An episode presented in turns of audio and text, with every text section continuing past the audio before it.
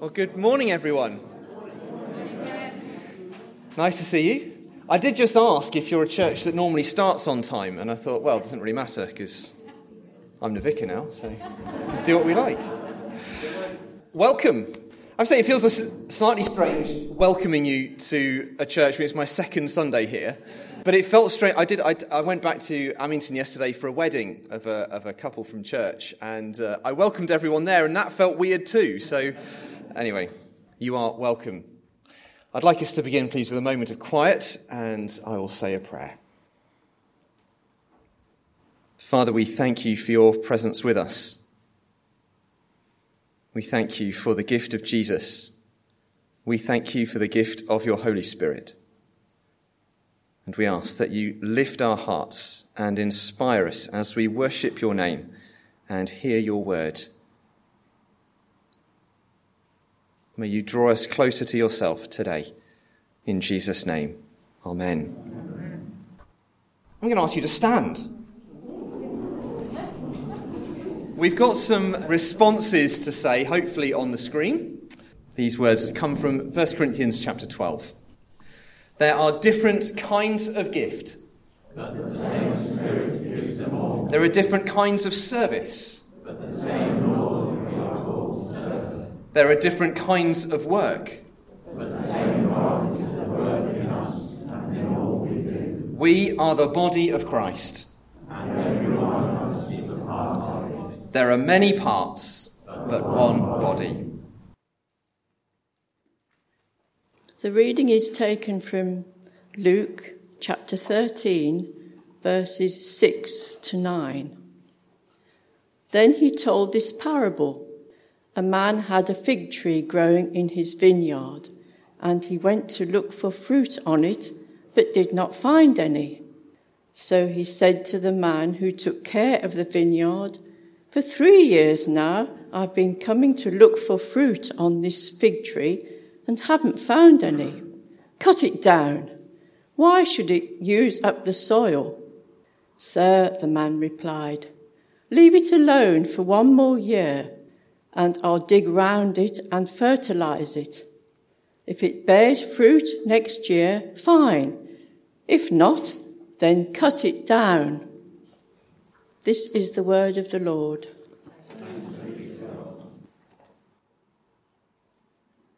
Morning, everyone. It's lovely to see you all here. For those of you who uh, who don't know, we're in the midst of a series on parables at the moment over the summer. So Chris has just read today's parable to us, parable of the fig tree that wasn't fruiting. As Alan introduced this series to us a few weeks ago, he explained that parables were meant to be simple stories, relatable to the listeners with a deeper meaning. And it's really up to the listener to go away and think about what they've heard. There is a danger of over analysing and reading too much into the parables. I remember feeling this a little bit when studying Shakespeare at A level. We spent a whole hour's lesson thinking about what did Cleopatra mean when she said the word oh? Was it shock? Oh. Was it disbelief? Oh. Was it disinterest? Hmm. Was it questioning? Oh. I'm really not sure that Shakespeare ever intended that when he wrote that word oh. But we do need to dig a little bit deeper into the parables because we won't necessarily understand naturally in our culture and in our day what the listeners would have naturally understood when Jesus was talking about these little stories, these little scenes. So, unfortunately, I can't just sit down and say, all right, you just work it out for yourself. I have got to give you something this morning. So let's take a look and see what God wants to say to each of us through this parable today. So we've just heard about a fig tree. The landowner was hoping to find some lovely juicy figs growing.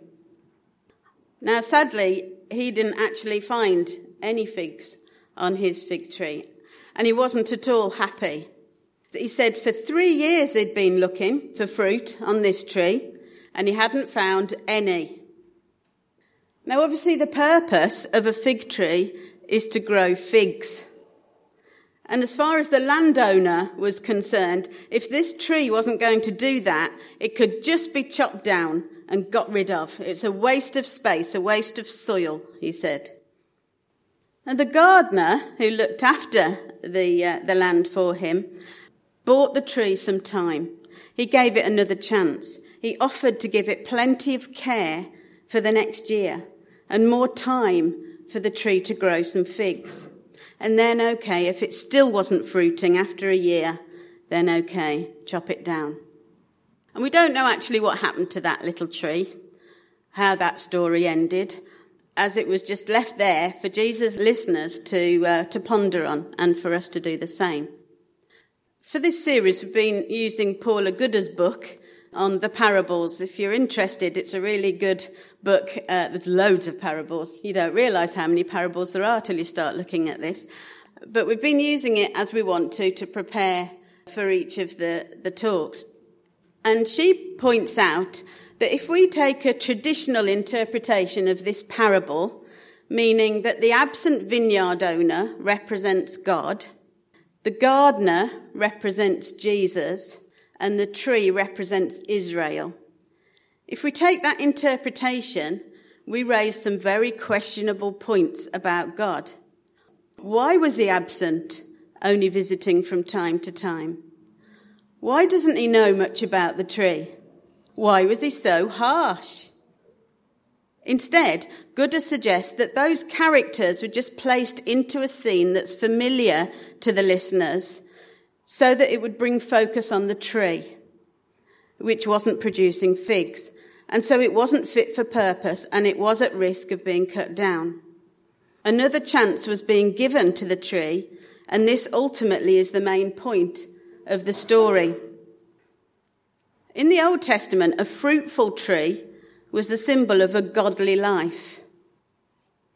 In Psalm 1 verse 3, it says, Blessed is the one who does not walk in step with the wicked, or stand in the way that sinners take, or sit in the company of mockers, but whose delight is in the law of the Lord, and who me- meditates on his law day and night.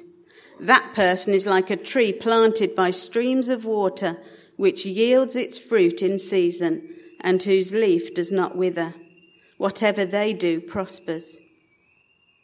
And there's the same image again in Jeremiah 17, verses 7 to 8, which says, Blessed is the one who trusts in the Lord, whose confidence is in him. They will be like a tree planted by the water that sends out its roots by the stream. It does not fear when heat comes. Its leaves are always green. It has no worries in a year of drought and never fails to bear fruit. So the fruitful tree was a symbol of godly life. And fig trees and vines were a common symbol in the Old Testament of peace and prosperity. For example, in Micah's vision of a new age of God, which included God's people sitting under their own vines and fig trees. In contrast, unproductive plants were seen as a symbol of unfaithful people or nations. Now, this imagery would have been familiar to Jesus' listeners. He didn't have to explain that.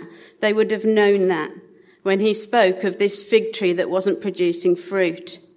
And the parable was directed at Jesus' listeners at the time, who, if you look back at just before this parable, they were pointing fingers at others around them, suggesting that God's judgment had fallen on those people over there. Whereas Jesus pointed out the need for all to repent. Israel, God's people, had had ample time to respond to God, and yet were still not in the right place with Him. There was a need for repentance, and Jesus came offering the way back to God. The fig tree was offered more time. Here was another chance being offered to them to respond to Him. This message is still as relevant today. Jesus offers all of us God's grace and mercy, another chance to get right with God, to walk in His ways and be the people we were created to be, to discover hope and purpose in Him. It's an invitation that most, if not all of us here have responded to, and a message that we need to continue to take out from here. I'd like us to think a little bit more about fruitfulness and what this means, as it's something we're called to as Christians, a part of our worship and service to God. So we've seen that fruitfulness is the result of godly living. As I look out at all of you, I see an orchard of fruit trees. I really do. I'd like to encourage us in this. So, what sort of fruit are we talking about? Well, there's the fruit of the Spirit, as described in Galatians 5 love, joy, peace, patience, kindness, goodness, faithfulness and self control. These are characteristics of God that are shown through his people. Usually we spot them in each other more than we do in ourselves. But as we grow in our faith and allow God to transform us by his Spirit, this is some of the fruit that will be produced. It's a natural overflow of a spirit filled life. The Bible says that others will know we are Christians by our love. And if we think back to how we first came to faith and how we've grown in our faith, it has more than likely included other Christians showing love and kindness to us. Another book I've been reading, which is uh, really helpful, I know some have, have read that, is um, Mark Greene's book, Fruitfulness on the Front Line. And he's from the London Institute for Contemporary Christianity. And I found this a really helpful book. He writes about how we might be fruitful in living out our faith and bringing glory to God in our everyday lives. He says this includes modeling godly character, like we see on the screen, acting in godly ways, demonstrating grace and love, justice and mercy, and being God's mouthpiece today we can take opportunities in which God is glorified as His character, His priorities, His goodness, His power are expressed through us. It reminds me of the phrase, bloom where you're planted. You've probably heard of it before, but whatever it is that God's placed us in, whatever situation or the relationships we have, letting God use us. What a privilege this is. We're invited to share in God's great mission of bringing His kingdom in. Whether this is being involved in some big project or a small act of kindness or anything in between, it's about demonstrating that the kingdom of God here on earth. So Mark Greene says an act of generosity, for example, is not only a beautiful thing in itself, it's a foretaste of the kingdom where abundance flows and there's no lack. So, how can we be more fruitful in our own lives? I'm sure we all want to be that healthy, fruitful tree planted by streams rather than the fig tree that had no fruit. Well, fruit is a natural consequence of a healthy plant or tree. How can we make it grow? In our house, we quite like visits to garden centres. It's a nice neutral place to meet my mum. We can potter around a bit and, well, to be fair, mainly we go for the coffee and the cake or a cooked breakfast in the cafe. But we also like having a little rummage and choosing plants. And one of our girls recently chose a strawberry plant because we've never grown our own strawberries before, although we love eating them and making fruit smoothies with them. So the strawberry plant was chosen and a suitable spot picked out for it. And we were really keen, waiting to see the fruit appear. But for this to happen, it would have been no good just to sit and look at it, or to shout at it, or to persuade it, or to moan at it, or cajole it, or try and force it in some way. What we had to do was nurture it, water it, enable the sun to shine on it, And then the strawberries naturally grew. And they were delicious. And it's the same for us. We won't be very successful in developing patience, for example, if we just grit our teeth and try to make ourselves patient. Although, yes, we do have to play a part.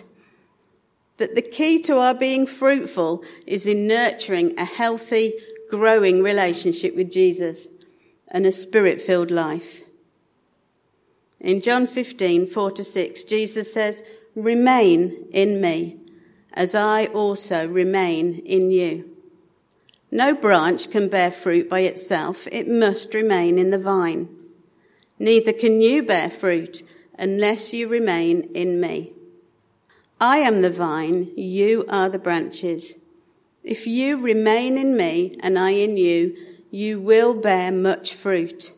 Apart from me, you can do nothing.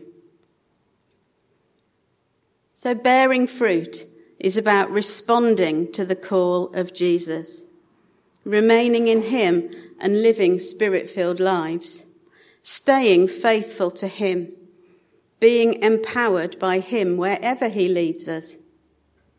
Let's keep our focus on Jesus and see what He does through us. Amen.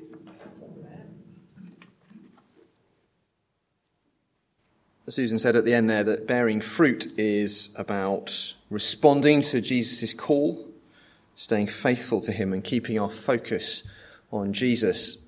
And uh, I left a, a point in the service at this point for two things. First, a confession, and second, a commitment or recommitment to those things. Because there are times, of course, when we haven't been faithful to God, where we've followed our own desires instead of following God's way. And we haven't responded to Jesus' call, like uh, Jonah trying to run away from God. Uh, it never really goes well when we do that. When we've let our focus slip from Jesus and let the cares of the world take over, and maybe other things too. So I'm going to leave a moment of quiet as we think about when we've failed in those ways, and we're going to say sorry to God and then commit ourselves to bear fruit. So let's keep a moment of quiet. God promises that if we are truly sorry and repent of our sins, He will forgive us and cleanse us from all unrighteousness. Father, we are sorry for the ways in which we have fallen short. We are sorry for ignoring your call. We are sorry for not being faithful to your word. We are sorry for losing our focus on Jesus. And we ask you to forgive us, to fill us with your Spirit, to cleanse us, and help us start afresh. Amen. And so I'd like us to commit to being bearers of fruit. Uh, you're very welcome to drop punnets of fruit off at the vicarage if you wish. But the kind of fruit I really want you to bear as God's church family in this place is the kind of fruit that Susan was talking about. So I'd love it if I will say another prayer. And if you agree to commit to those things, they're going to be the things that Susan said about responding to Jesus' call, focusing on him and staying faithful, then I invite you to say Amen. But not just say Amen, but then go out from church and be pondering that this week and remembering that commitment and hopefully asking God to help you every day in all those little ways to bear fruit for God. So, Heavenly Father, we commit ourselves into your hands and we ask you by the power of your Holy Spirit, who helps us and empowers us and inspires us to respond to your call, to be faithful to your word and to keep our focus on Jesus. And as we do that, Lord, may we bear fruit for your glory. And God's people said, Amen. Bobby's going to lead us in our prayers. Some words from Psalm 115 in the message version. Not for our sake, God, no, not for our sake, but for your name's sake, show your glory. Do it on account of your merciful love. Do it on account of your faithful ways. Do it so none of the nations can say, Where now, oh, where is their God? I'll finish each section of the prayers with the words, Dear God, for your name's sake. Please respond with, Show your glory and your power. Father God, creator of all peoples, we lift before you the country of Afghanistan. In the words of the UN, the situation is spinning out of control with devastating consequences for civilians. Father God, we pray for all involved in this country. We pray for women and girls fearing what lies ahead for them. For Afghans who have helped the occupying troops and whose lives are at risk. For all trying to flee the country and for all who will be left behind. We pray for the small number of Christians there whose love of you puts their lives at greatest risk. Protect them and others who may be seeking you and pour out your love, peace and presence into their lives. We pray for wisdom for the President Ashraf Ghani and for wisdom for world leaders to know what actions need to be taken. And we pray too for the perpetrators that they might come to their senses and cease their violent actions. Dear God, for your name's sake, show your glory and your power.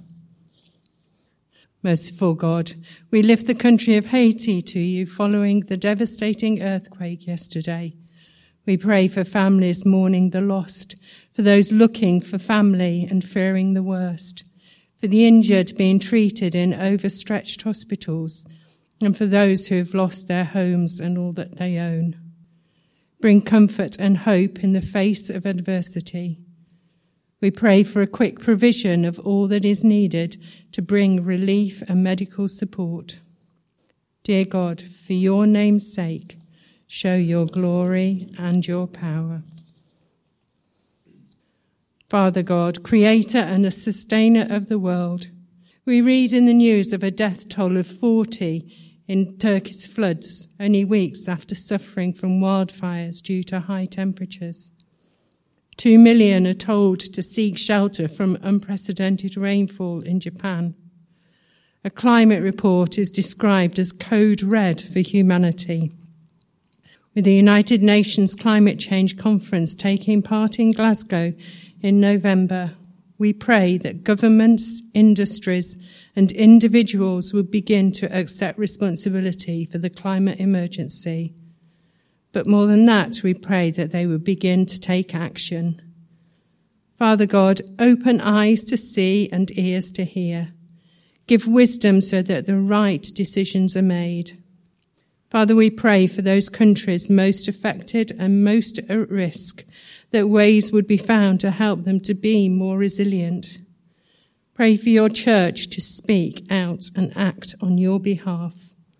Father, forgive our neglect and help each one of us to play our part. Dear God, for your name's sake, show your glory and your power. Loving Father, we thank you for the success of the COVID vaccination program in our country and in others, and for the improvement in treatment that's making a difference too. We thank you for the wisdom and skill that have brought these things about. But we continue to pray about COVID 19. We pray for greater generosity and a sharing of vaccines and resources across the world so that poorer countries might also benefit and their situations improve. We pray for those who have experienced great loss over these last 18 months loss of loved ones, loss of jobs or financial security, loss of confidence or mobility. We pray for those who have had delayed medical procedures and for those who find themselves overwhelmed by anxiety. Equip and enable your church across the globe to speak your love, peace, and grace into damaged lives in action and in words, and reveal yourself through your people. Dear God, for your name's sake, show your glory and your power. Generous Father, we thank you for your provision and your timing. We thank you for bringing Ben to lead us, and thank you too for Jess. Father, we pray that you'd help them both to feel welcomed and at home here, and that they would know your ever present help all the time. Lead us as a church in the ways we should go. Help us to hear your voice and to seek your strength as we prepare for what lies ahead. Father God, we long to see people come to know you. We long to see ourselves and our brothers and sisters growing in faith and love as your disciples. Help us to be willing to be led by you and to be used by you to make your kingdom come. Grow us, we pray, and help us to bear good fruit. Dear God, for your name's sake, show your glory and your power. So let's bring our prayers to a close by saying the Lord's Prayer together. Our Father in heaven, hallowed be your name, your kingdom come, your will be done on earth as in heaven. Give us today our daily bread. Forgive us our sins as we forgive those who sin against us. Lead us not into temptation, but deliver us from evil. For the kingdom, the power, and the glory are yours, now and forever. Amen. So let's go into the world. Let's bear fruit in a restful manner during August at least. And may the blessing of God, the Father, Son, and Holy Spirit be with each one of us and remain with us always. Amen.